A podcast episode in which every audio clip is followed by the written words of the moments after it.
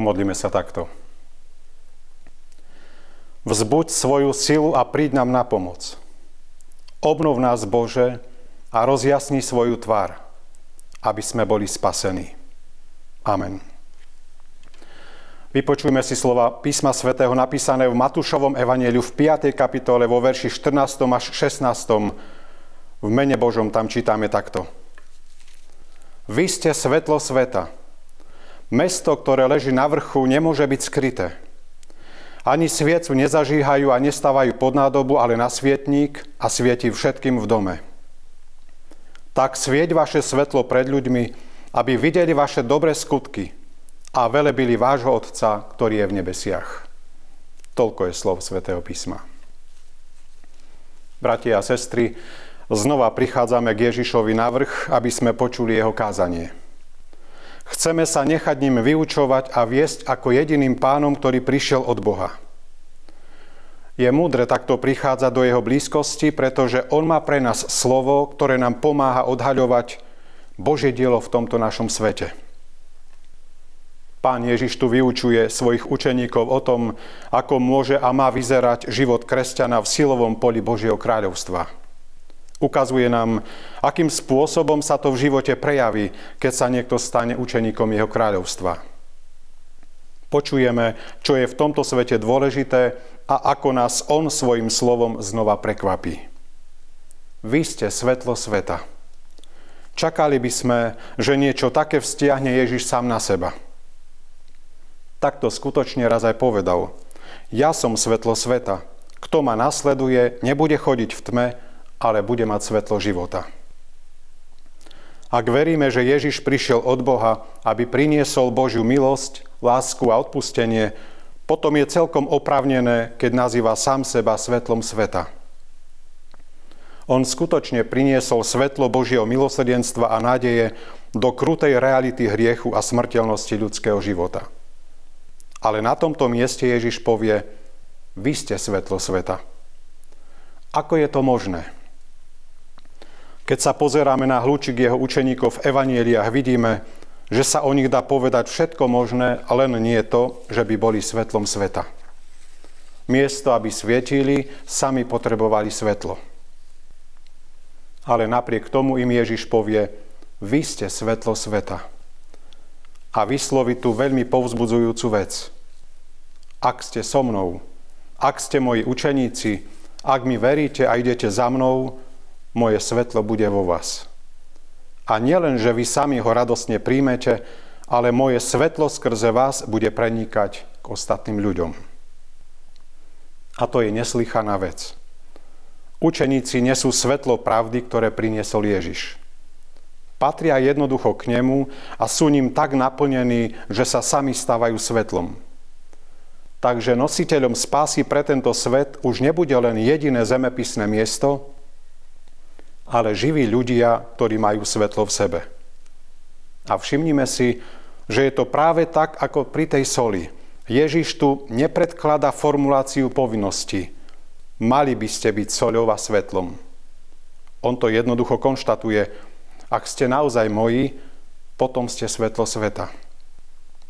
Áno, ak žijeme pre Krista, žiaríme ako svetlo a ukazujeme ostatným, aký On je ale naše svetlo nežiari vždycky tak jasne, ako by malo. Niekedy mlčíme, keď by sme mali hovoriť, niekedy splinieme s davom a odmietame ísť proti prúdu, inokedy svetlo vedome zakrývame, lebo hriech stlmi jeho jas. Niekedy zabudneme vysvetliť druhým zdroj svojho svetla, inokedy prehliadame ich potreby. A to neznamená nič iné, než to, že sme sa pánovi vzdialili a potrebujeme sa k nemu naspäť vrátiť. Keď to nerobíme, tým všetkým svetlo Kristovej lásky skrývame pred svetom a pritom ho máme odhaliť a nechať žiariť v plnej sile. Keď to urobíme, náš život bude znova prinášať Božie požehnanie tomuto svetu. A tam, kde budeme, bude aj mesto na vrchu. Mesto, ktoré, ktoré leží na vrchu, sa nedá ukryť. Ani lampu nezažíhajú a nestávajú pod nádobu, ale na svietník, aby svietila všetkým v dome. Ten druhý obraz sa stavia proti pokušeniu tajného kresťanstva. Keď nás pán vyťahol zo sveta, sme ako mesto na vrchu. Každému hneď padneme do oka. Tú pozornosť na nás sústredil pán Ježiš sám. A zariadil to tým, čo s nami urobil. Sme svetlo, doslova lampa sveta. A tá lampa, ku ktorej nás pán Ježiš prirovnal, nebola žiadnym bodovým svetielkom, akým si my svietime na prácu alebo pri čítaní. Keď sa rozsvietila olejová lampa a zavesila na stojan, osvietila značný priestor, i keď nevýrazne. Ale v celej miestnosti bolo poznať svetlo. Nikto si nedoprial luxus schovať lampu pod nádobu. Biblii to urobili len Gedeonovi bojovníci, a tí sa nechystali v miery medzi ľudí, ale na nočný prepad nepriateľského tábora. Keď potom rozbili nádoby a svetla odhalili, poverčivých Midiancov vydesili na smrť. Ale i oni museli dbať, aby ich skrytým fakliam nedošiel kyslík. My však nejdeme nikoho zastrašovať, naše svetla majú svietiť. Pán nemá iné životy na to, aby šíril v tomto svete svetlo ako tie, ktoré patria jeho ľudu. A môžeme smelo povedať, že i naše životy sú životy Kristových ľudí, ktorými chce šíriť svoje svetlo v tomto svete.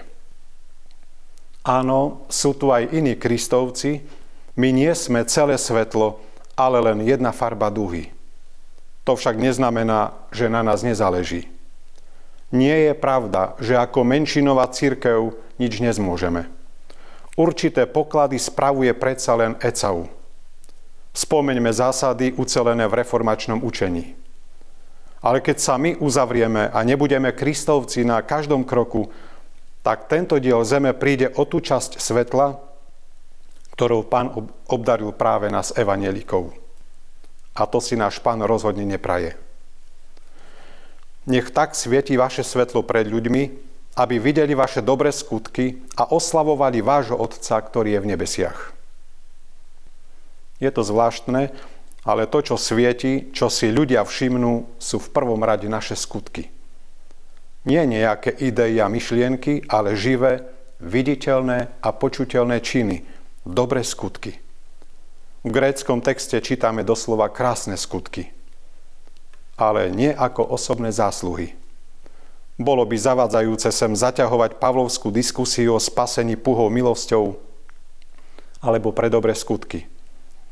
Veď aj tie posledné slova vylúčujú takú myšlienku na vlastné zásluhy alebo pokryteckú túžbu po slave.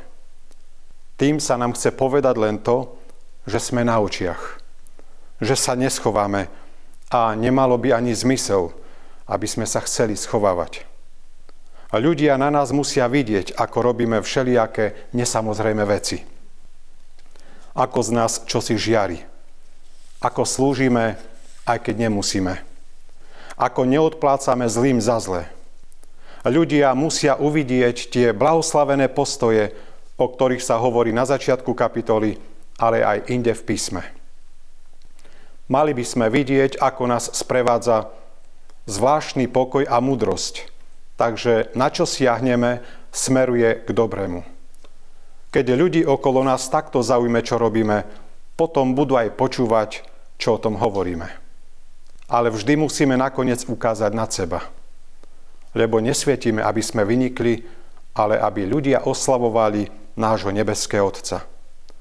Lebo chvála a sláva musí dôjsť na tú správnu adresu až do Božích rúk. Takže, bratia a sestry, všetko naše konanie i svedectvo slovom má jediný účel, aby sme oslavovali Pána Boha tak, ako si zaslúži. Amen. Pomodlíme sa. Pane náš, ďakujeme Ti, že si nás prijal za svojich a urobil nás soľou zeme a svetlom sveta.